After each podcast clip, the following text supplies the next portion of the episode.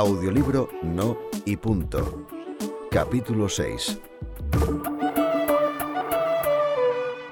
¿Sabéis qué, chicos? El otro día mis padres me contaron que cuando éramos pequeños se podía fumar en todos los sitios, pero que luego aprobaron una ley antitabaco y desde entonces nada.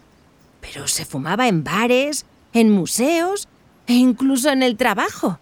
Eso sí que molaría. Vaya historias te cuentan tus padres, María. Yo como no les veo casi nada, es imposible que me cuenten sus historietas de jóvenes. Entre semana no paran de trabajar y el fin de semana salen con sus amigos. Así como me van a pillar fumando si no me ven. No te creas, ¿eh? Estoy harta. Hasta en casa de mis abuelos salió el tema de esta enfermedad tan rara del tabaco.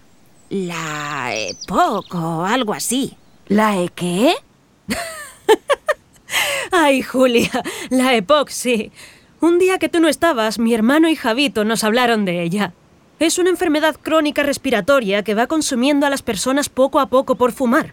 Y lo peor es que también mata a las personas no fumadoras que viven con ellas. No mata a las personas no fumadoras, Raquel, no las mata. ¿Estás bien, Ruth? Perdón, no me quería poner así. Estoy un poco nerviosa porque el jueves les dan a mis padres los resultados de las pruebas que les hicieron. ¡Qué casualidad, Ruth! Yo también voy ese día al médico con mi tía, al neumólogo. Va a hacerse una prueba que se llama espirometría. ¿Qué es eso?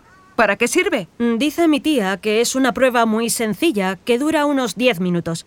Consiste en llenar los pulmones de aire al máximo para después expulsar lo más rápido y fuerte posible el aire por un tubo. Así comprueban si la capacidad de los pulmones se corresponde con el perfil de cada persona. Con esta prueba diagnostican la EPOC.